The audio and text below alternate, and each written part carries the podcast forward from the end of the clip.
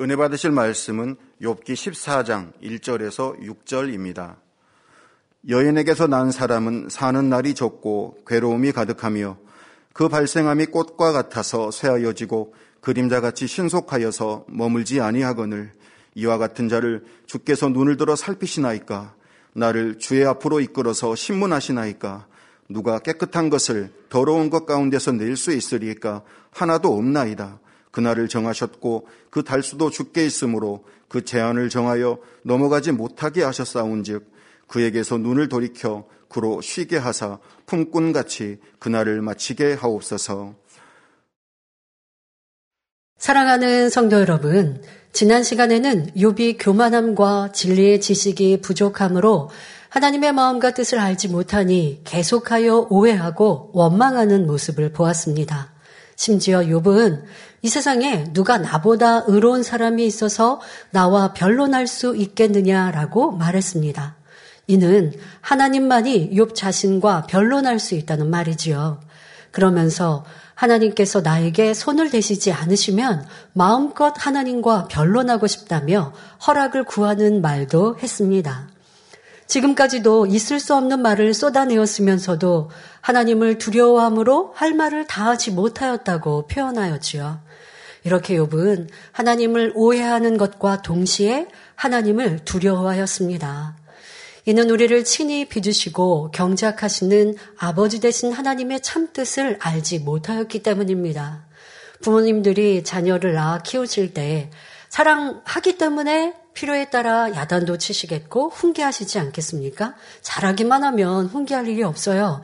그러나 하지 말라는 걸 하기도 하고 때로는 위험한 걸 하기도 하고 또 잘못된 길로 가려 할 때 사랑하니 훈계하게 되고 때로는 엄히 권면할 수 있습니다.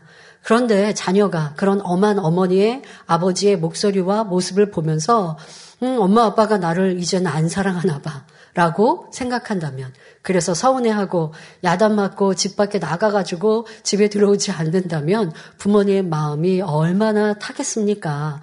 사랑하지 않아서 야단하시는 게 아니라 사랑하기 때문에 더 변화되라고 아름다운 모습으로 나오라고 위험한 곳에 가지 말고 위험한 일 하지 말라고 착하고 선한 자녀 또 그런 사람으로 성장하라고 권면하고 가르치시는 것이죠. 그 마음을 알지 못하여서 오해하고 서운해하는 자녀를 부모가 본다면 심히 마음이 아플 것입니다. 지금 욥이 그리하고 있습니다. 욥은 학식과 지혜가 높은 사람이었지만 정작 영적인 지식이 부족했던 것이지요. 대부분의 사람들은 풍요로운 삶을 영위하기 위해 열심히 지식을 쌓으며 살아갑니다. 하지만 세상 지식은 한계가 있어 인생의 모든 문제를 해결할 수 없으며 참 생명을 주지도 못하니 참된 지식이라 말할 수 없습니다. 그러면 가장 가치 있고 참된 지식은 무엇일까요? 그것은 영생을 얻게 하는 영적인 지식, 곧 진리인 하나님의 말씀입니다. 성경 66권 말씀 안에는 사람이 어디에서 왔고 무엇을 위해 살아야 하며 어디로 가는지 인생의 끝은 어디인지 분명히 가르칩니다. 그러면서 축복의 길과 함께 모든 인생의 문제에 대한 해답이 구체적으로 제시되어 있지요. 이런 영적인 지식의 참 가치를 깨달은 사도 바울은 당대 최고의 엘리트였지만 무엇이 가장 중요한지 고백합니다. 빌리보서 3장 8절 9절에 모든 것을 해로 여김은 내 주 그리스도 예수를 아는 지식이 가장 고상함을 인함이라. 내가 그를 위하여 모든 것을 잃어버리고 배설물로 여김은 그리스도를 얻고 그 안에서 발견되려 함이니 고백합니다. 내가 지금까지 쌓은 지식도 또 내게 있는 권세도 힘도 배설물과 같이 무로 여긴다. 왜? 내가 이제 얻은 주님, 진리만이 참 가치이기에. 그런데 아직 우리가 진리를 들어 그 가치를 안다고 하면서도 자꾸 나라고 하는 자아와 세상 지식과 경험을 같이 좋아할 때가 있습니다. 같이 내 안에 둘 때가 있고 그런 고집을 부릴 때가 있어요. 그러면 참 진리가 온전한 빛을 발하지 않습니다. 내 안에 성령님께서 온전히 나를 주관하실 수 없습니다. 우리 어, 지난주까지 배운 성령의 음성 주간 인도는 내 안에 비진리가 없을 때에 밝히 들을 수 있지 않습니까? 내 안에 세상 지식도 있습니다. 살아오면서 만들어 놓은 내 성격, 내 자아, 내 오름도 있습니다. 또 내가 원하고 바라는 목표도 있습니다. 그리한다면 성령께서 주님께서 내 안에 온전한 주인이 되실 수 없으니 그 길로 인도받을 수 없지요. 우리는 기도합니다. 주님 나를 인도해 주세요. 가장 좋은 길, 복된 길로 나를 이끌어 주세요 라고 하지만 내 고집과 아집이 있는, 있는 이상 아무리 성령께서 인도해 주셔도 순종하지 않습니다. 또 음성을 들을 수가 없지요. 그러니 사도 바울의 고백처럼 내가 지금까지 갖고 옳다 했던 것들을 배설물과 같이 여기고 무로 여길 때많이 내 안에 참 같이 주님께서 온전히 임하시고 참 진리가 나를 주관해 주실 수 있습니다. 저와 여러분은 최고의 영적 지식인 성결의 복음이 있고 하나님의 권능의 역사가 끊이지 않는 재단에서 신앙생활하고 있으니 얼마나 감사합니까? 오늘도 전하는 영의 지식을 잘 양식 삼아 하나님의 마음과 뜻을 깨달으며 영으로 깊이 성장하는 시간이 되시길 바랍니다. 여러 번 말씀드립니다만은 이 성결의 복음으로 욥기 강의를 풀기 전 여러분들이 혹여 어, 타계에서 신앙생활 하시다가 욥기를 읽거나 하실 때 또 욥기에 대해서 배우실 때 욥처럼 잘 참으면 때가 되면 기한이 차면 이제 하나님의 응답이 오고 문제가 해결된다라고 배우신 기억도 있으실 겁니다. 많은 교회들이 그렇게 욥기를 풀기도 하지만 그렇지 않지요. 아버지 하나님께서는 정확한 이유로 욥에게 연단하셨고 그 연단 중에 욥이 왜 이렇게 어려움을 겪어야 하는지 아버지 하나님께서 왜 고난을 허락하실 수밖에 없는지를 깨우쳐야 하는데 성경이 그렇게 자세히 욥의 모습이 나오고 있는데 성경을 복음으로 배우기 전에는 다 알 수가 없었습니다. 그런데 우리는 이 가장 가치 있는 성결의 복음으로 아버지의 마음과 뜻을 알고 우리를 들여다보고 있으니 참으로 감사합니다. 하지만 온전히 양식 삼는다는 것은 듣고 아는 것만이 아니죠. 듣고 나 자신의 부족함을 깨닫고 그리고 그것을 변화시켜가고 아버지의 기뻐하시는 모습으로 마음과 행함을 이루는 것 이것이 온전한 양식입니다. 그런 능력이 되시기를 바랍니다. 지난 시간에 욥은 아직 할 말이 많이 있지만은 하나님이 두려워서 참는다고 하였습니다. 그런데 오늘 본문을 보면 이제는 여인에게 원망의 화살을 돌리고 있습니다. 욥기 14장 1절 2절에 여인에게서 난 사람은 사는 날이 적고 괴로움이 가득하며 그 발생함이 꽃과 같아서 쇠하여지고 그림자같이 신속하여서 머물지 아니하거는 하고 말합니다. 지금 욥 자신의 모습을 설명하면서 왜 그런데 거기에다가 여인이 난 사람이라고 그냥 내가라고 말하는 게 아니라 또 인생이라고 말하는 것이 아니라 여인이 난 사람이라고 여인을 좀 하대하듯 좀 표현하고 있지 않습니까? 근데 우리가요 힘들고 어려울 때 사람은요 나 때문이다라고 말하는 거 되게 자존심 상해합니다. 그만큼 우리가 우리 자신을 사랑합니다. 그런데요 겸비한 마음, 또 진리에 합당한 마음은요, 나를 사랑하는 게 아니고 내가 죽어줘야죠. 그런 사람은 그냥 내 잘못, 내 탓으로 여기면 되는데요. 자, 그러기가 쉽지 않으니까요. 자꾸 다른 사람 탓을 해요. 그리고 내가 지금 힘들고 어려운 것을 누구 때문에, 환경 때문에 이렇다라고 갖다 붙이는 걸 좋아합니다. 그건 이제 변명이고 자꾸 자기 합리화를 하죠. 내 삶이 힘들 때, 아유, 내 부모는 잘 배우지 않고 가난해서 내가 그렇게 가난하게 태어나서 지금 내가 이렇게 힘들어. 이게 뭐예요? 내가 힘든 걸 부모에게 돌리는 것이고 원망하는 것이죠. 여러분 세상에 이런 풍조 많이 보시죠? 근데 이건 선이 아니잖아요. 지금 욥이 여인의 난 사람, 바로 자기 자신을 지칭하면서 또 여인까지 아주 우습게 여기고 있습니다. 그런데 욥이 이렇게 생각하는 데는 이유가 있죠. 구약 시대 여자의 위치는 대체로 남자의 종처럼 괄시받으며 순종만 해야 하는 존재였습니다. 물론 하나님께서 남자와 여자를 차별하시지는 않습니다. 그러나 창세기를 보면 여자인 하와를 통해 죄가 먼저 들어왔으며 인류가 멸망의 길로 가게 된 것을 알 수 있습니다. 하와가 먼저 뱀의 유혹을 받아 선악과를 따먹고 남편인 아담에게 주므로 아담도 그것을 먹음으로 불순종하기에 이르렀지요. 근본적으로 여자는 하와의 본성을 타고나기 때문에 남자에 비해 여자의 마음이 연약하고 간사한 경우가 많이 있습니다. 사람에 따라서 다르지만 대체로 남자의 심지, 곧 중심이 여자에 비해 곧고 변개함이 적은 편이지요. 하나님께서는 이랬다 저랬다 하는 간사한 마음을 아주 싫어하십니다. 그래서 고린도전서 16장 13절에 깨어 믿음에 굳게 서서 남자답게 강건하라 말씀하시는 것도 볼 수 있습니다. 즉 진리 안에서 강하고 담대하며 지조가 있어야 한다는 말씀입니다. 하나님께서 에서보다 야곱을 더 사랑하셨던 이유가 여기에 있습니다. 에서는 간사하고 곧지 못한 마음을 소유한 반면 야곱은 곧고 변개함이 없는 중심의 소유자였기 때문입니다. 어느 날 들에 나가 사냥을 하고 돌아오던 에서는 매우 지치고 배가 고팠습니다. 이때 쌍둥이 동생 야곱이 팥죽을 쓰고 있었지요. 이에 에서는 동생에게 그것을 달라 요청합니다. 이때 야곱은 형의 장적권을 내게 팔라 말하였지요. 이렇게 제안한 야곱도 잘못이지만 큰 축복인 장자권에 대해 소중히 여기지 않은 에서는 더 큰 잘못을 범한 것입니다. 창세기 25장 32절 33절에 에서가 가로되 내가 죽게 되었으니 이 장자의 명분이 내게 무엇이 유익하리요? 야곱이 가로되 오늘 내게 맹세하라. 에서가 맹세하고 장자의 명분을 야곱에게 판치라. 팥죽 한 그릇에 이 귀하고 귀한 장자권을 팔더라는 것입니다. 배고픔도 참지 못하고 너무도 중요한 장자권을 동생에게 넘긴 에서에게 어찌 하나님이 큰 축복을 주시며 귀히 사용하실 수 있겠습니까? 여러분들 삶 속에서도요, 이 에서의 변개함이 많은 간사한 이런 마음들 우리의 삶에서도 돌아보고 고쳐야 합니다.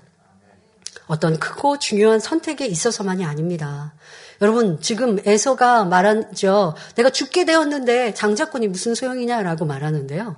여러분 삶 속에 어렵고 힘든 일이 뭐 있을 수 있어요. 그런데 그런 표현들조차도 이 에서처럼 쉽게 하시면 안 됩니다. 지금 에서가 아무리 배가 고프고 힘들다고 죽기까지 했겠습니까? 그리고 동생이 지금 팥죽 쓰고 있으면 그래도 말 가까이든 뭐 길이 있지 않겠습니까? 근데 내가 죽게 되었다라고 말하는 거. 그러니까 세상 사람들 뭐, 뭐라 그래요? 난 아, 죽겠어 이런 말도 쉽게 하잖아요. 그러면 죽을 일이 오는 거예요. 살다 보면 피곤할 때도 있고 힘들 때도 있습니다. 하지만 그것을 자꾸 입으로 고백하고 인정해 버리면 그렇게 돼 버려요.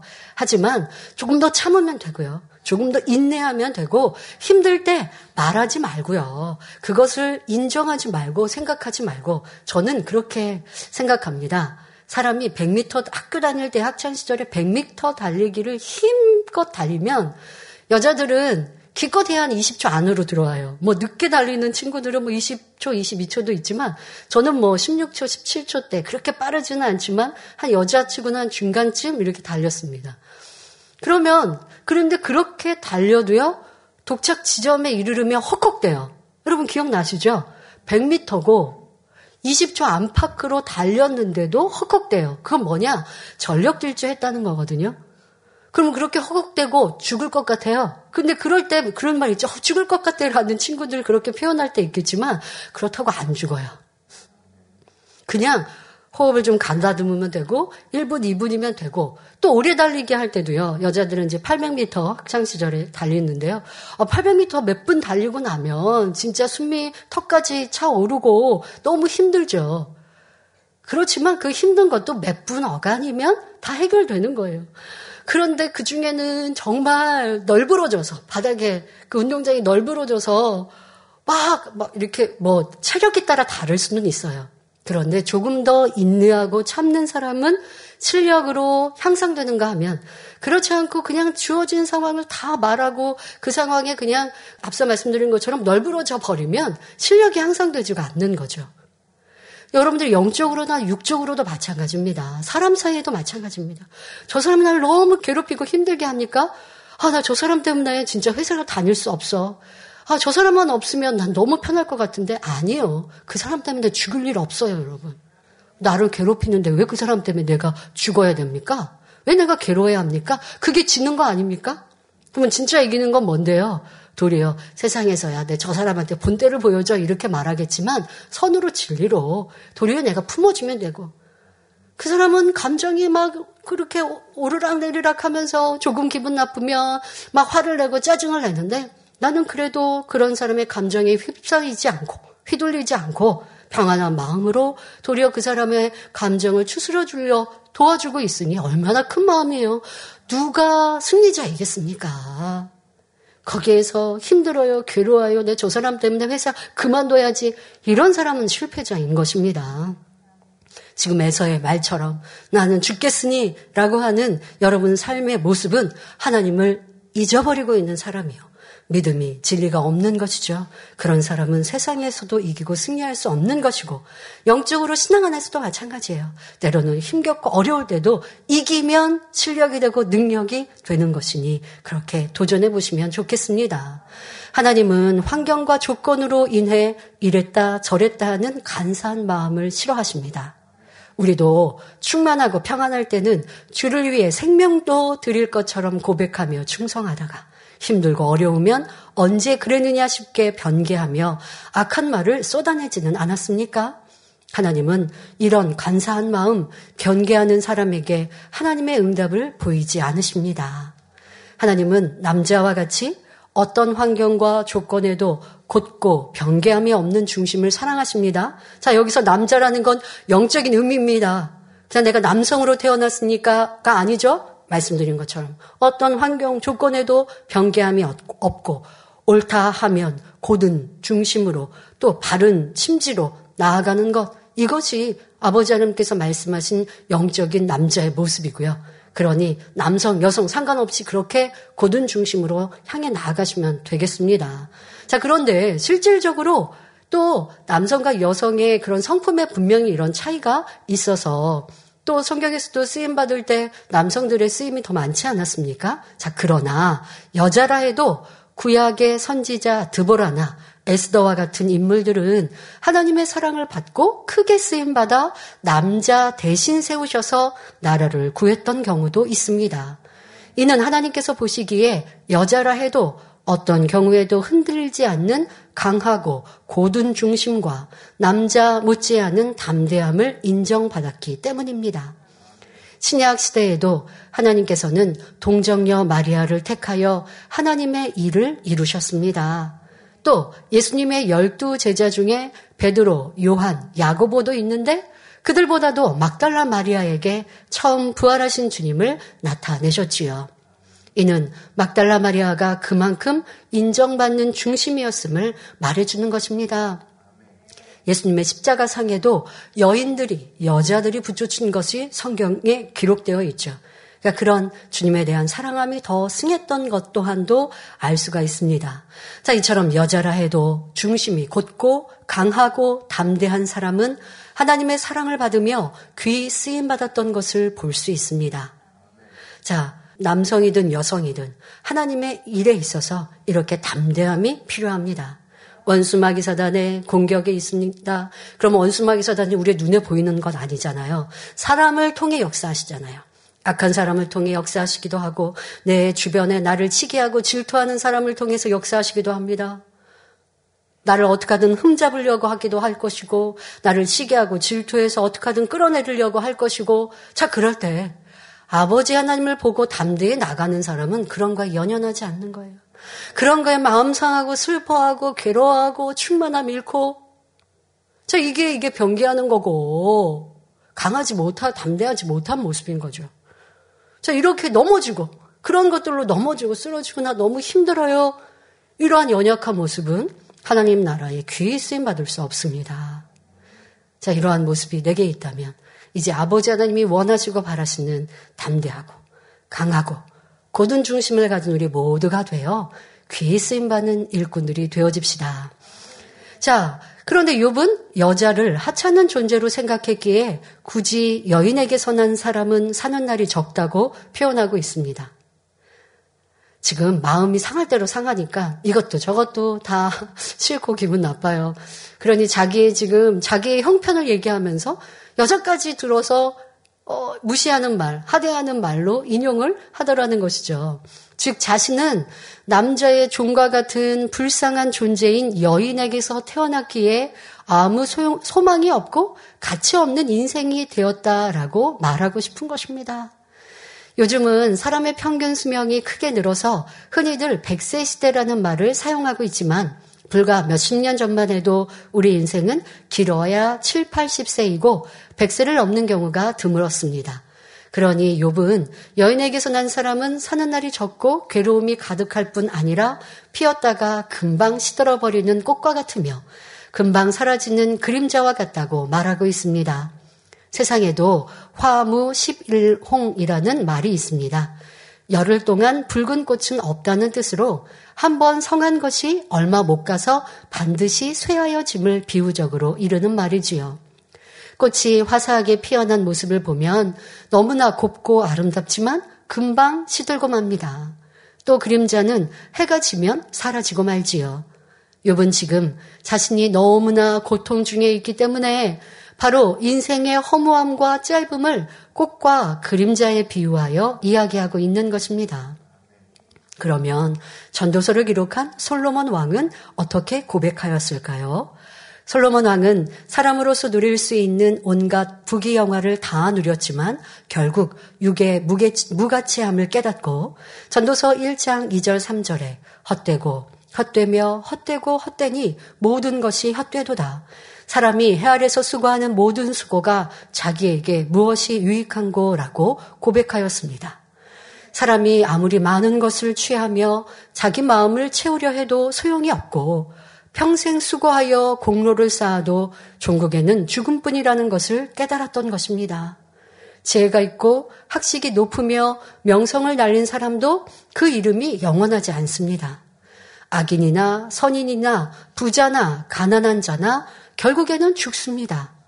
평생을 수고하며 쌓은 것들도 사람이 죽어서 한 줌 흙으로 돌아가 버리면 더 이상 누릴 수가 없으니 헛될 뿐입니다. 그러므로 야고보서 4장 14절에 내일 일을 너희가 알지 못하는도다. 너희 생명이 무엇이뇨? 너희는 잠깐 보이다가 없어지는 안개니라 말씀했고 시편 144편 4절에 사람은 헛것 같고 그의 날은 지나가는 그림자 같으니다 라고 말씀하시는 것입니다. 이렇게 잠깐 보이다 없어지는 안개와 그림자 같은 생명을 영원한 하나님 나라를 위해서 드린다면 얼마나 큰 복입니까? 그러니까 우리는 인생의 허, 허무함은 철저히 느껴야 돼요. 그러나 인생은 육은 허무하나 변하지 않는 반대로 영은 영원한 것이요 가치 있다라는 것을 알아 참된 가치를 향해 달려가야 합니다. 또 전도서 3장 18절을 보면 사람이 하나님을 경외하지 않고 말씀 안에 살지 않는다면 짐승과 다름없다고 말씀합니다.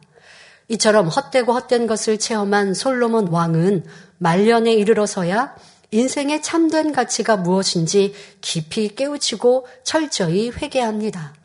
그래서 자신이 기록한 전도서 12장 13절 14절 전도서 끝장 끝절에 이래 결국을 다 들었으니 하나님을 경외하고 그 명령을 지킬지어다. 이것이 사람의 본분이니라. 하나님은 모든 행위와 모든 은밀한 일을 선악간에 심판하시리라 교훈하였지요. 하나님은 우리의 모든 행위와 은밀한 일을 선악간에 반드시 심판하십니다. 따라서 하나님을 경외하지 않고 말씀 안에 살아가지 않는다면 아무리 돈을 많이 벌고 명예와 권세, 지혜가 있다 해도 헛되고 헛된 것입니다. 결과는 죄의 삭신 사망, 지옥에 떨어질 수밖에 없기 때문입니다. 혹여 지옥 가지 않는다 할지라도 우리에게 주어진 삶을, 시간을 그냥 먹고 마시는 것, 그냥 이 세상을 살아가고 겨우 구원받는 것에 쓰고 있다면 그러니까 그런 사람들은 어떻게 합니까? 자기의 시간은 어떻게 하든 즐기려 할 것이고 자기를 더 멋지게 육으로 멋지게 만들려 할 것입니다.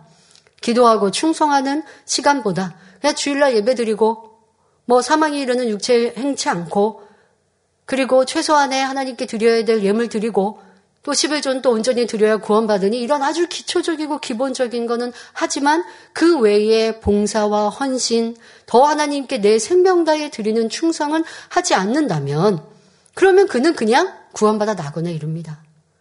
천국 가면요. 땅을 치고 후회할 일이죠. 구원받은 것도 감사해서 천국은 감사합니다. 그러나 모르고 구원받음에 감사하는 보통 성도들과 천국에 구원이 있음을 알고 세를 사람의 아름다움까지 알았고 더 좋은 천국은 어떻게 가는지도 세세히 배웠는데 내가 그것을 침노하지 않아서 겨우 구원받아 낙원에서 영원토록 산다면 천국에 가서 스스로도 너무 죄송하고 민망한 일이죠. 구원해 주심도 감사하나 내가 왜 이 땅에서 그 짧디 짧은 시간이었는데 지금은 여러분들이 이 세상의 삶이 길고 길게 느껴지지만 천국 가면 순간이잖아요. 찰나잖아요. 이 땅의 삶이. 그 시간 내가 왜 헛된 육을 위해 살았을까? 더 많이 벌기 위해 열심히 일하였지만 하나님께 충성하지 않았으니 나는 상급이 없을 것이요. 기도하고 죄 버리기 위해 힘쓰지 않았으니 그러니 낮은 천국에 이르러 내가 이렇게 더 좋은 천국, 더 큰 믿음을 가진 이들을 부러러 하며 영원토록 살아야 하는구나. 아버지의 얼굴도 주님의 얼굴도 뵙지 못하는구나. 얼마나 민망하고 죄송한 일입니까?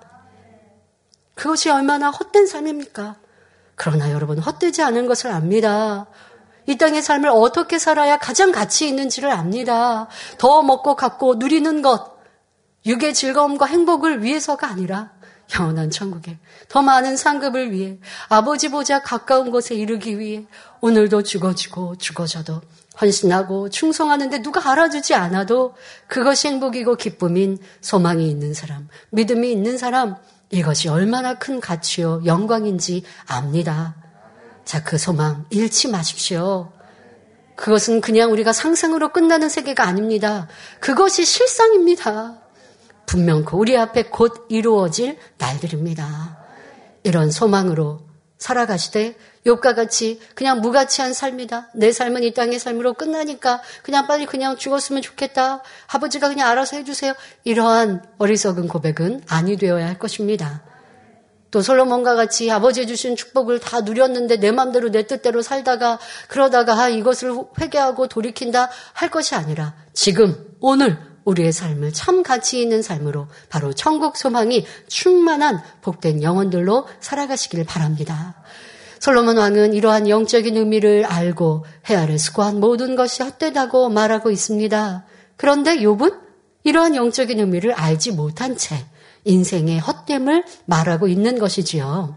욥의 말은 문자적으로 보면 옳은 것 같지만 영적으로 보면 맞지 않습니다.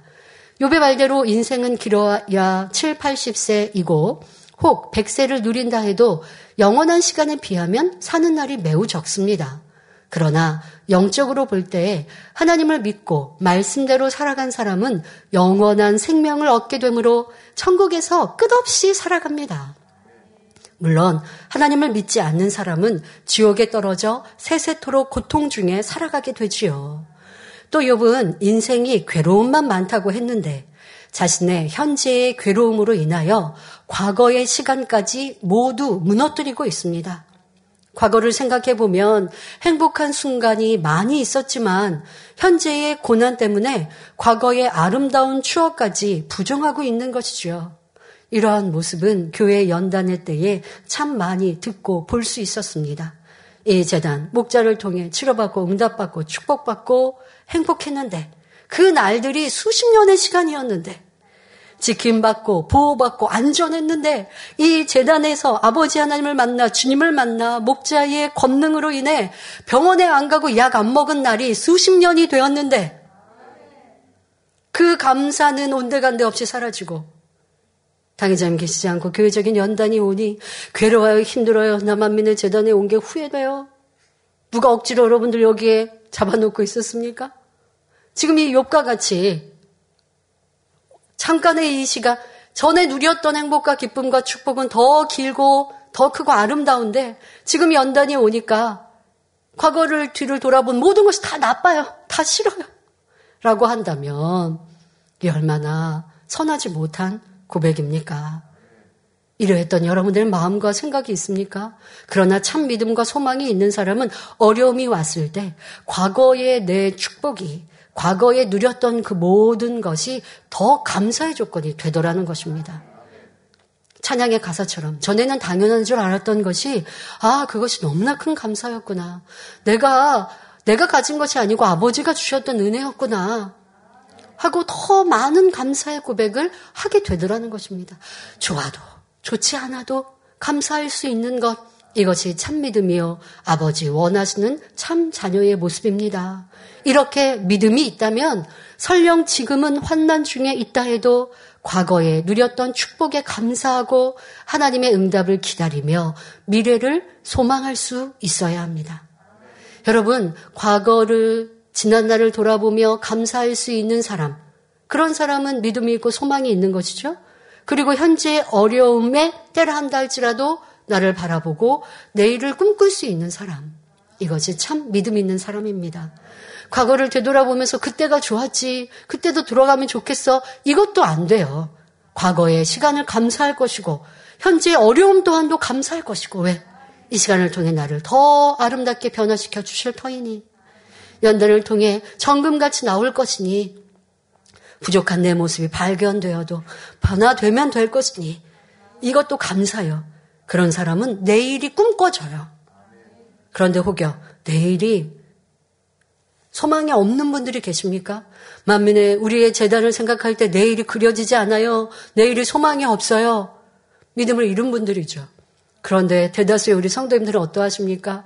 학예 수련회에 모이고 또 창립에 모여서 잠깐의 그 시간을 가져도 아, 우리가 나아갈 길이 이렇게 확실히 있고 아버지가 우리에게 이렇게 행복하고 기쁘게 하시는데 그래서 소망이 꿈이 더 넘쳐요 하고 그 소망으로 꿈으로 뭐한 달도 두 달도 고백들을 하신다고 해요. 그냥 현실만 좋은 게 아니라 내일을 꿈꿀 수 있는 소망. 이것이 참 믿음의 사람, 사람입니다. 그리고 인생이 괴로움이 가득하다는 것은 신앙인들에게 맞지 않습니다. 지금 욥은 그렇게 고백하고 있는데요. 그냥 인생은 괴로움뿐이다. 라고 말하는 이것이 우리 신앙인들, 신앙을 가진 믿음의 사람들, 하나님의 자녀들은 그것은 있어서는 안 됩니다. 왜요? 성령을 받은 하나님의 자녀는 항상 기쁘고 즐거움이 넘쳐야 합니다. 하루가 지나면 신랑 되신 주님을 만날 날이 그만큼 가까웠고 열심히 일한 만큼 하나님 나라와 의가 이루어져 가니 기쁘고 즐겁지요. 우리는 꽃같이 반짝 피었다가 시들어가는 것이 아니라 매일매일 더 새롭고 성령 충만하며 영혼이 점점 잘 되어 가야 합니다. 가끔 성도님들이 점점 내가 나이가 들어가고 그래서 노쇠해지는 것을 슬퍼하는 이러한 장년 성도님들이 계십니까? 여러분 그러지 마십시오. 보통 세상 사람들 인생에서는 그리합니다. 주름이 생기는 게 싫고 거울을 보기가 뭐 싫고 그래서 사진 찍는 게 싫고 옛날에 젊었을 때 한창이 때와 지금은 너무 달라서 이제 내 모습을 보는 게 싫다 이러시는데요. 그러지 마시고 그런데 이제 여러분들의 얼굴도 여러분이 책임지셔야죠. 내가 젊을 때 내 삶에서 인상을 많이 쓰고 기뻐하고 감사하라는 말씀이 아니라 짜증하고 힘들어하고 불평했다고 하면 얼굴에 주름이 많이 생겼을 것이고 성령 충만하게 살지 않았다고 하면 얼굴이 까매졌을 것이고 그러면 이제 내 모습을 볼 때 내가 보기 싫어진다라고 말할 수 있죠. 그러면 그제서라도 천국 소망으로 믿음으로 아버지 말씀대로 살면 회춘되어지거든요. 그렇게 살아가시는 성도님들이 내가 자연스럽게 나이 들어 가는 걸 그렇게 겨, 싫어하시지 말고요. 그러니까 그렇게 그게 자연의 법칙이고 그러나 여러분들 우리의 영혼은 우리의 영혼은 날마다 새로워지는 것. 그러니까 괜찮은 거예요. 여러분들의 내 영혼은 청춘이고 내 영혼은 아버지 하나님 앞에 어린아이 같은 모습으로 나아가니 또 교회 생활하신다 보면 얼마나 젊은이들과 함께 신앙 생활하니 젊어질 수 있지 않습니까? 새 찬양도 배우고 또 젊은이들이 부르는 찬양 화요창 예배도 내가 GCN 방송을 통해 함께 예배하면 모르는 찬양이지만 나 모르는데 왜 저런 거 불러? 하지 말고 배우려고 하고 또 따라 부르고 근데 우리 성도님들은요 작년 성도님들도요 젊으셔서요 감각도 뛰어나시고 찬양도 한두 번 부르면 금방 배우세요. 가사를 못 외울 수는 있지만 음악도 금방 따라 하시고 아 노래 잘한다 못한다도 아시고 저거 잘한다 못한다도 잘 또 잘 보세요. 얼마나 여러분들의 감각이 뛰어나신데요. 교회 생활을 하면서 모든 것이 이렇게 다 좋아지고 계시니 나는 왜 이렇게 늙었을까 괴로울까 그러니 빨리 세상 사람 하는 말 빨리 죽어야지 마음은 바라지도 않으시면서 그런 말들을 아버지 기뻐하지 않으십니다. 근데 어 얼굴은 육은 조금 그러, 내가 나이가 젊을 때하고는 다를 수 있죠. 그러나 성숙한 모습 또 그것도 좋은 것이고 교회 안에는 이렇게 더 삶의 경험이 있고 그렇지 않은 젊은이들 모두가 어울러서 함께 하나님의 일을 이루어 가는 것이니 또 내가 내 젊을 때처럼 청춘으로 일할 수 없으면 기도하면서 교회를 위해 젊은이를 위해 또 간구해 주시면 이 또한도 큰 힘이 되어지시는 거죠. 그런데 내가 그때처럼 못하니까 너무 힘들어 어려워 나는 불, 필요치 않은 사람 같아 이것 자체도 지금 욥이 부정적으로 말하는 것과 다를 바 없는 거예요 여러분 욥의 모습이 여러분들의 삶에 했던 말과 생각을 다 말할 수는 없어요. 그러나 욥이 지금 이렇게 말하고 인생은 허무해라고 말하는 거라고 말하는 게 잘못됐다는 거예요. 영적으로는 틀리다는 거예요. 여러분들도 그럴 때가 얼마나 많이 있어요. 믿음 있고 소망이 있다고 하면서 아, 나는 불필요한 사람 같아. 어, 나 그냥 젊은 사람들이 이렇게 하지. 나는 이제 쓸모 없는 것 같아. 가정에서나 아니면 또 교회에서 이런 말이 아니라 세대가 바뀌면 또 바뀐 시대 안에서 내가 전에는 앞서 나갔지만 이제는 기도하면서 뒤에서 밀어주고 도와줄 수도 있는 것이거든요. 자, 이러한 마음으로 나아가면 성령 충만함 잃지 않습니다. 총회가 진행되고 있는데 혹여 내가 기관장이었는데 다른 분이 기관장이 되고 내가 떨어졌습니다. 아, 나 이제 우리 기관엔 필요 없나 봐. 내가 열심히 이렇게 헌신했는데 기관 식구들이 날 알아주지도 않네? 하고 서운해한다면 욕과 같이 시험 드는 것이고 그게 아니라 야 내가 기관장으로서 열심히 잘한다고 했는데 또 내가 머리로 잘했나 보다. 나보다 잘하는 기관장이 을 만들어냈으니까. 그래서 다른 분이 됐으니 이 얼마나 감사한가. 내가 잘 도와드려야지. 이런 마음이라면 승리한 것이고 항상 매사에 부정적인 모습이 아니라 아버지의 기뻐하시는 마음과 생각을 가지시기를 바랍니다. 더더욱 우리의 육은 때로는 노화되는 것 같아도 우리의 영혼은 날마다 새롭습니다. 성경은 말씀하시죠. 고린도후서 4장 16절에 그러므로 우리가 낙심하지 아니하노니 겉사람은 후패하나 우리의 속은 날로 새롭도다 말씀한 대로 육의 사람이 점점 비질리의 육을 벗어버리고 신령한 영의 사람으로 변화되어 가야 하는 것입니다. 이것이 여러분들의 인생관이 되어집시다. 하나님께서는 베드로전서 1장 24절 25절에 그러므로 모든 육체는 풀과 같고 그 모든 영광이 풀의 꽃과 같으니 풀은 마르고 꽃은 떨어지되 오직 주의 말씀은 세세토록 있도다 하였으니 너희에게 전한 복음이 곧 이 말씀이니라 하시며 영원한 천국의 소망을 두고 주의 말씀을 쫓아 살아가야 할 것을 알려주셨습니다.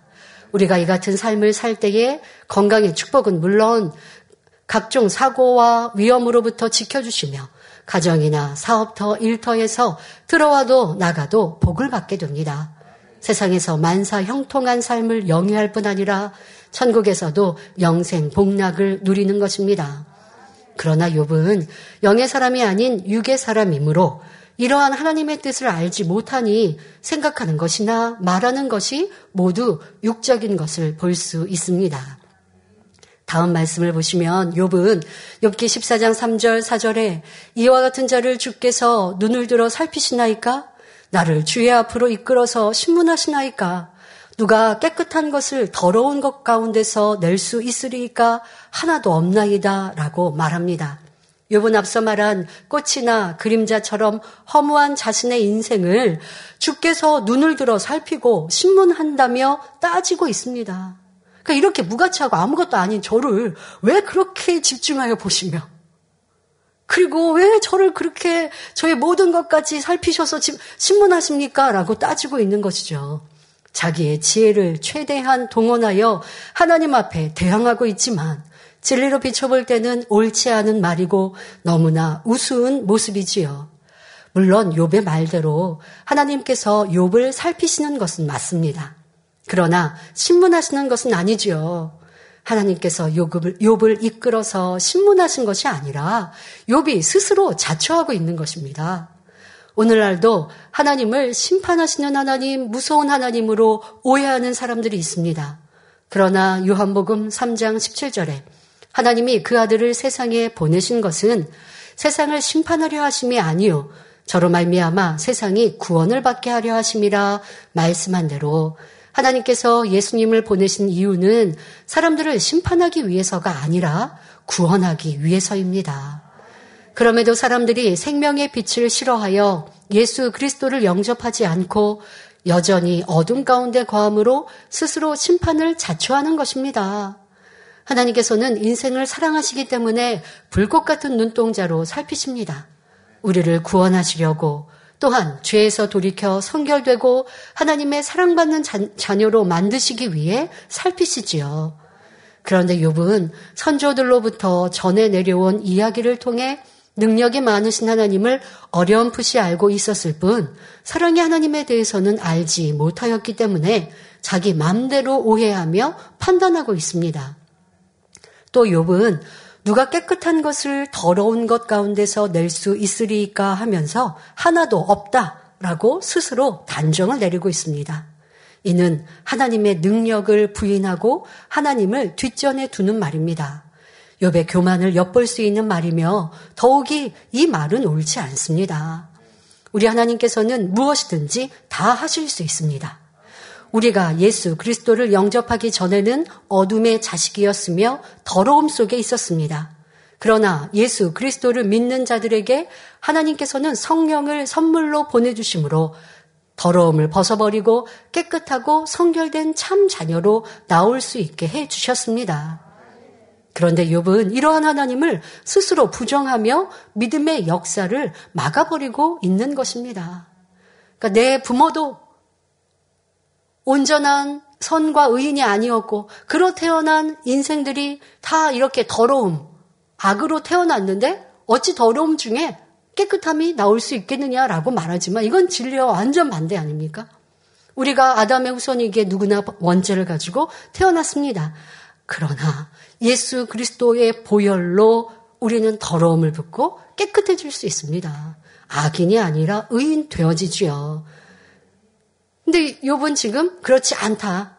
더러운 것에서 깨끗한 게 날 수 없다. 자기가 그런 모습이니 하나님 그냥 이해해 주세요. 라고 말하고 싶은 것이지요. 자, 이어서 욥기 14장 5절 6절에 그 날을 정하셨고 그 달수도 죽게 있으므로 그 제한을 정하여 넘어가지 못하게 하셨사온즉 그에게서 눈을 돌이켜 그로 쉬게 하사 품꿈같이 그날을 마치게 하옵소서라고 말합니다. 그날을 정하셨고 그 달수도 주께서 제안하셨다고 하면서 욥은 하나님께서 모든 것을 임의로 정해 놓은 것이라고 항의하고 있습니다. 자신을 이렇게 고통받도록 하나님이 예정해 놓으셨다는 것이죠. 욥은 선진들로부터 들었던 하나님을 생각하고 있습니다. 그런데 그 하나님을 잘못 이해하고 있었습니다.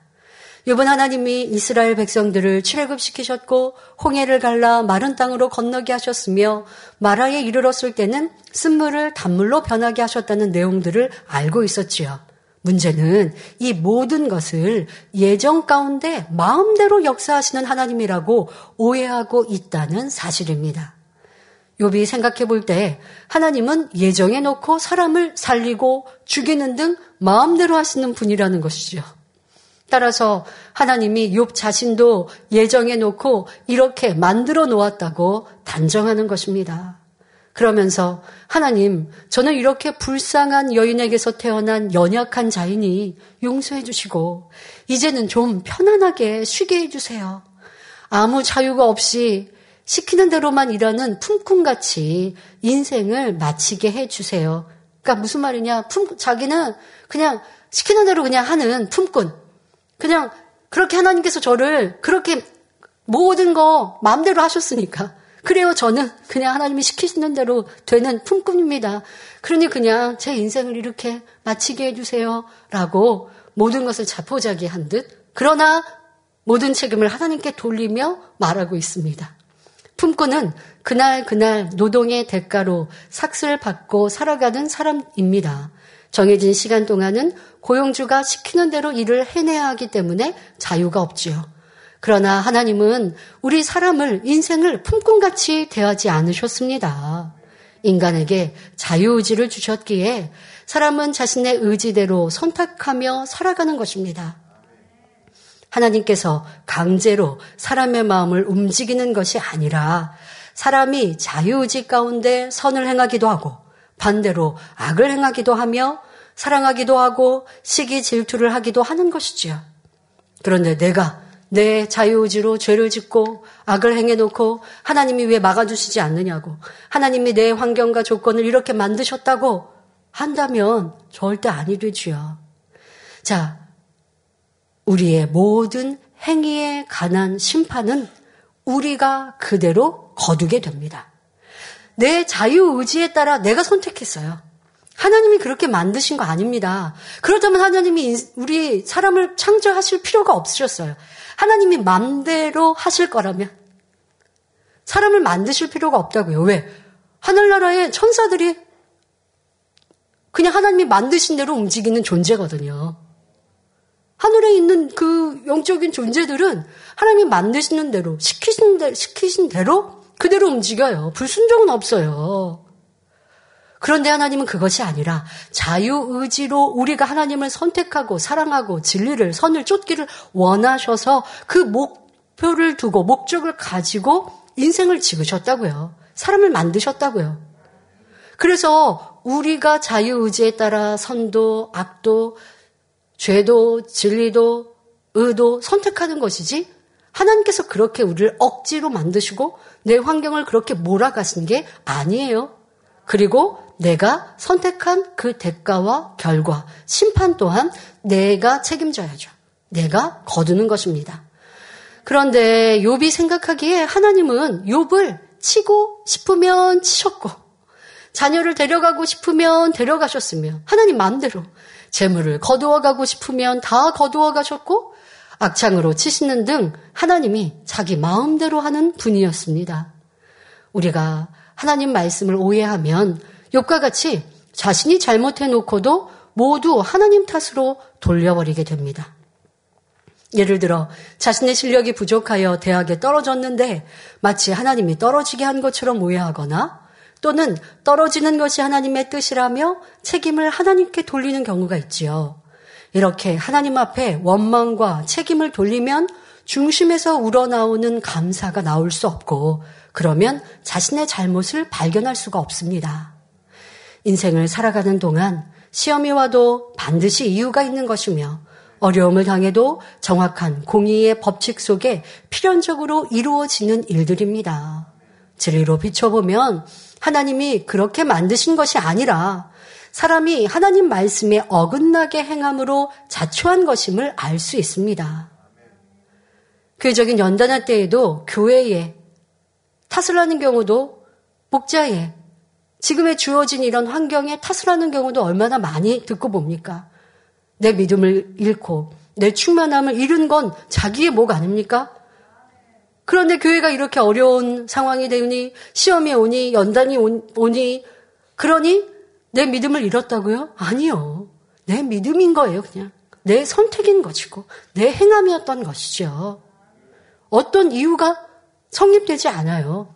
도리어 그러한 연단을 통해 나를 보게 하시는데 변화가 안 되는 사람, 문제 해결을 제대로 못하는 사람, 계속 틀린 오답을 쓰는 사람은 자꾸 환경을 무엇을 탓하고 이유된다고요. 욥이 그리하듯 절대 그런 어리석은 사람이 되지 맙시다. 자 그러면 영적인 사람은 문제가 왔을 때 어떻게 할까요? 설령 앞길이 꽉 막히고 사망의 음침한 골짜기와 같은 상황이라 해도 믿음의 고백을 하며 하나님을 의지합니다. 자, 예를 들어 선지자 요나는 니누에로 가라 하신 하나님의 말씀에 불순종하여 다시스로 도망가다가 다시스로 가는 배를 선택하여 탔죠.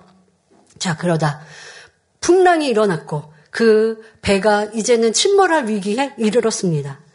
그러니 뱃사람들은 이런 상황을 압니다. 배의 짐들까지 다 내리고 바다에 던지고 배를 가볍게 해서 이 풍랑의 때를 어떻게 하든 우리가 잘 모면하자 했는데도 이 풍랑은 멈출 줄 모르고 계속 거세집니다. 그러니 이 뱃사람들은 하늘의 신을 인정하죠. 그러니 누군가 우리 이 배 안에 탄 사람 중에 신을 노엽게 한 사람이 있는 것 같아. 그 사람을 찾아야 한다라고 하고 제배를 뽑았는데 정확히 요나가 뽑힙니다. 그리고 요나는 그래 나 때문이다 인정하죠. 그리고 나를 배 밖으로 던지라 하고 그리고 이 사람들은 안타깝게 어떻게 산 사람을 배 밖에 던져서 그 풍랑이나 바다에 던져서 죽게 합니까? 우리가 살죠. 그러니 아니 그리려 하지만 살기 위해서 어쩔 수 없죠. 그래서 바다에 결국 던집니다. 이내 파도는 잠잠해지지요. 자, 이렇게 하나님 말씀에 불순종했던 요나는 바다에 던져졌고, 그런데 신기하게도 그냥 죽었다라고 성경이 끝난 것이 아니라 큰 물고기에 지금 삼켜진 바 됐습니다. 자, 기회가 온 것이죠. 어떤 기회? 회개하고 돌이킬 기회. 우리 삶에는 항상 그런 기회가 있거든요.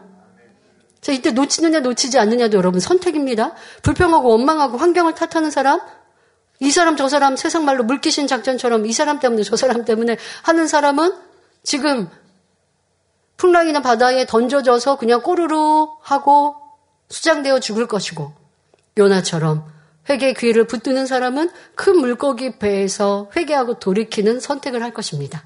자, 요나는 절망한 것이 아니라 지금 캄캄한 상황입니다. 무슨 썩은 냄새 좋지 않은 이 킬케한 불쾌한 냄새가 나는 이 큰 물고기 뱃속에서 이제 나는 죽었구나 하고 있는 것이 아니라 아니면 그냥 어차피 죽은 죽을 건데 그냥 빨리 죽자 하고 코 막고 숨 멈춘 게 아니라 3일 동안 하나님 앞에 철저히 회개를 하더라는 것입니다. 그리고 부르짖어 기도하며 요나서 2장 9절에 나는 감사하는 목소리로 주께 제사를 드리며 나의 서원을 주께 갚겠나이다. 지금까지 하나님 말씀하신 것 불순종했어요. 듣지 않았어요. 잘못한 거 회개했고요. 회개한 다음에 도리어 감사의 고백을 드리는 거예요. 그리고 이제는 아버지 하나님 말씀하신 대 하나님의 말씀하신 대로 그대로 순종하겠습니다. 라고 고백합니다. 그리고 구원은 여호와께로서 말미암나이다 라고 고백하지요. 이렇게 철저히 회개하고 감사 기도를 올리니 하나님께서는 큰 물고기를 주관하여 요나를 육지에 토해내게 하셨습니다. 큰 물고기 뱃속에 당연히 큰 물고기가 씹어 삼키든 아니면 그 안에 위액으로 녹아서 온데간데 없이 요난의 형체 없이 사라져야 할 것 같은데 3일 그 물고기 뱃속에서도 그대로 보존되었다가 회개가 되어지니 큰 물고기가 육지에 토해내더라는 것이에요. 그리고 이제 그러면 육지에 토해낼 때 니누의 성 가까이 잘 정확히 토해내게 하시지 않았겠습니까? 여러분 죽을 것 같고 아무것도 안 되어질 것 같은 상황에 요나 같은 선택을 해야지. 욕과 같이 계속 땅치고 한탄하고 내 주변을 살피면서 부모, 형제, 이웃, 배우자, 자녀, 내가 살아왔던 삶을 회개하는 게 아니라 한탄하고 있으면 그거는 물속에 큰 물고기 뱃속에서 이제 죽는 것만 남은 거고요. 요나와 같이 회개하고 돌이키면 산다는 것입니다. 기회를 붙드는 것입니다. 이런 절망 속에 여러분들 어떤 선택을 하셨습니까? 자, 아버지 하나님 이렇게 정확하게 길을, 기회를 주시는 사랑의 아버지이시니 그 아버지의 마음과 뜻을 알아드립시다. 내게 허락하신 연단은 나를 죽이고자 하시는 아버지의 뜻이 아닙니다. 나를 변화시키시는 그래서 더 아름다운 천국같이 나와 좋은 천국으로 이끄시는 사랑이십니다. 그런 아버지의 마음을 알아드립시다. 자, 이처럼 감사할 수 없는 상황에서도 감사를 하면 하나님의 마음이 움직이는 것입니다. 자, 이런 지금 요나와 같이 회개하고 돌이키면요, 중심에 감사가 나와요. 그러니까 그냥 형식적으로 오늘 대회에 말씀하신 대로 회개했다고 하지만 하나님이 받으시지 않는 회개, 그냥 눈물 찔끔 흘리고 회개해야 한다니까 아니면 내 환경과 조건에 어려움이 오고 육체 질병이 오니까 그리고 내가 잘못한 건 분명히 있어서 알고 그러니까 회개한다고 하지만 그냥 입술로만 그렇게 해요. 입술로만 한다는 건 뭐냐면 마음을 찢는 회개. 마음을 찢는다는 건 뭐냐? 내가 잘못한 걸 느껴야 돼요. 내가 어떻게 이렇게 있을 수 없는 잘못을 했을까? 내가 하나님을 업신 여기는 이런 모습을 행했을까? 이런 많은 말씀을 듣고도 어찌 그리했을까? 내가 죄인이고 내가 악인이요 하며 가슴을 치고 어떤 분은 자기 뺨을 때리면서 회개했다라고까지 하시죠. 이렇게 정말 구구절절 내 잘못이고 변화되기 원합니다라고 간절히 통해제복하는 이런 회개, 참 회개가 되면 그 회개 기도가 어떤 아무리 큰 죄를 할지도 쌓이고 쌓여서 하루, 일주일, 한 달 아버지께 메어 달리는데 회개 은혜가 안 올까요? 회개 은혜를 가 임해서 철저히 이렇게 회개하고 나면 그 다음에는 기쁨과 감사가 임해요. 왜? 죄사함을 받았으니.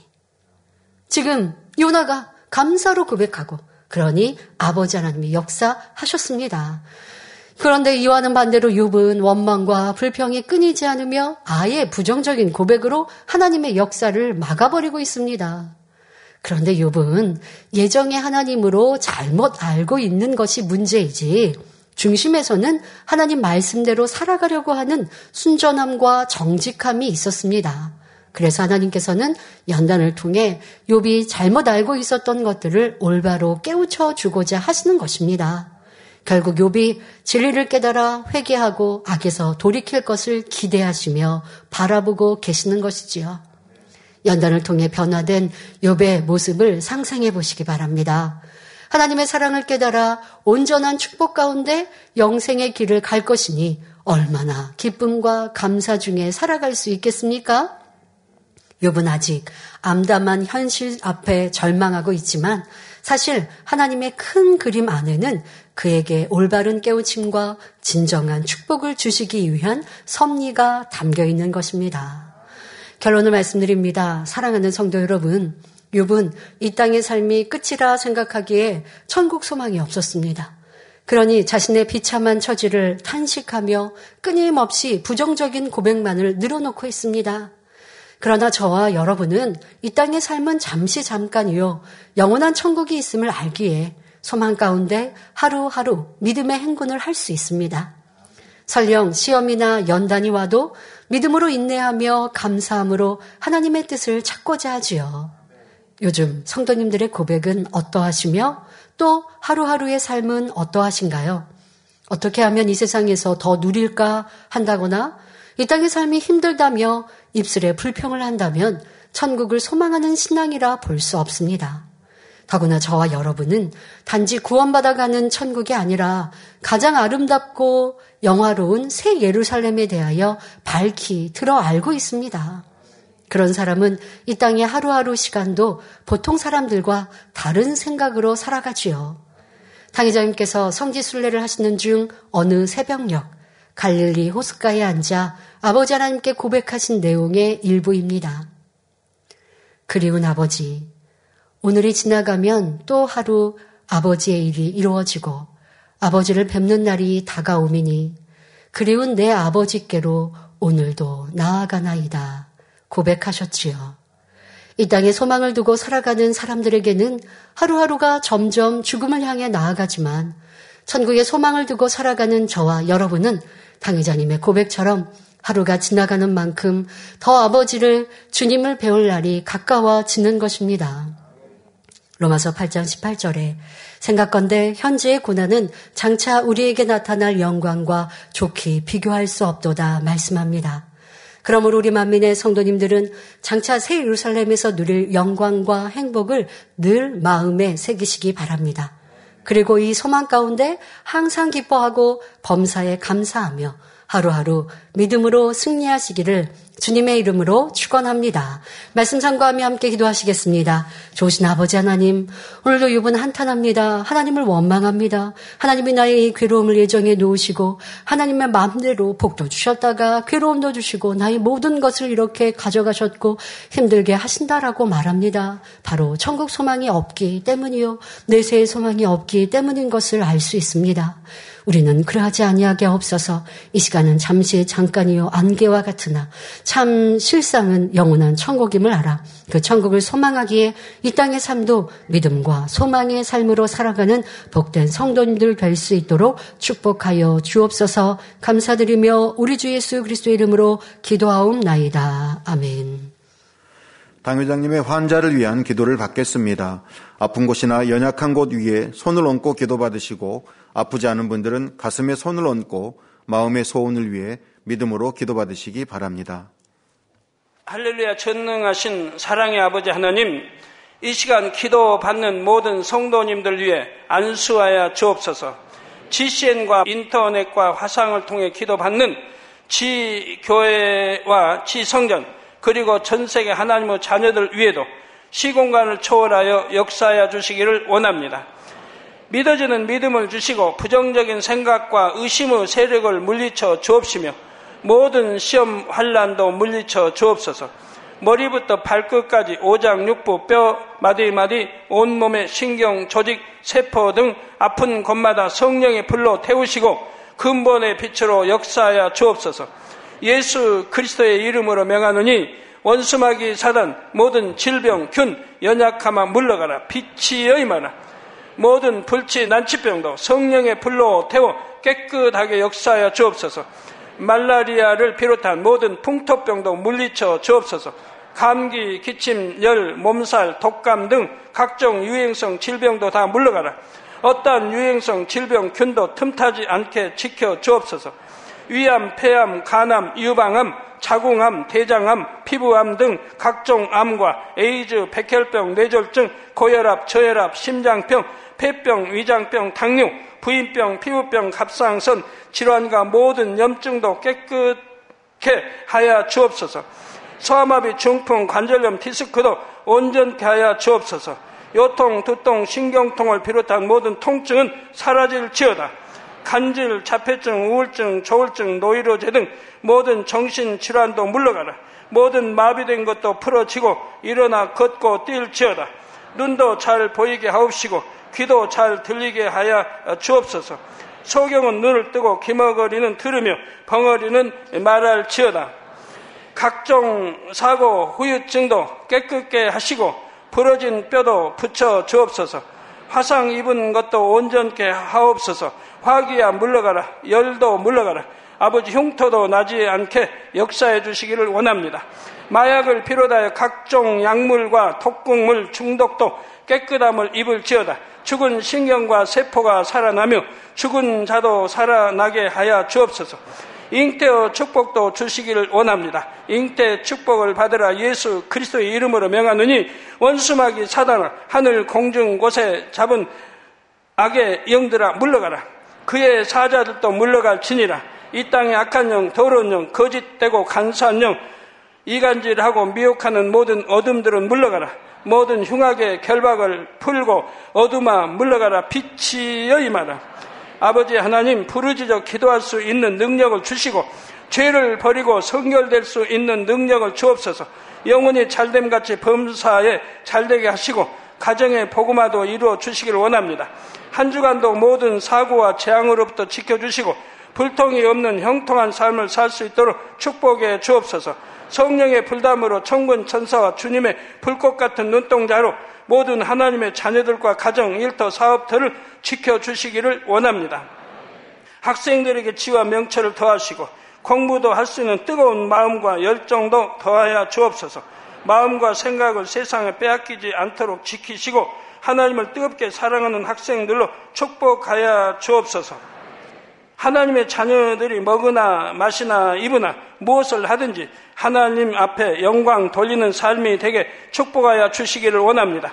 나는 하나님을 만났노라 체험했노라 응답 받았노라 축복 받았노라 간증하는 입술이 되게 역사하여 주옵소서. 아버지 하나님 감사합니다. 홀로 영광 받으옵소서. 우리 주 예수 그리스도의 이름으로 기도하옵나이다. 아멘.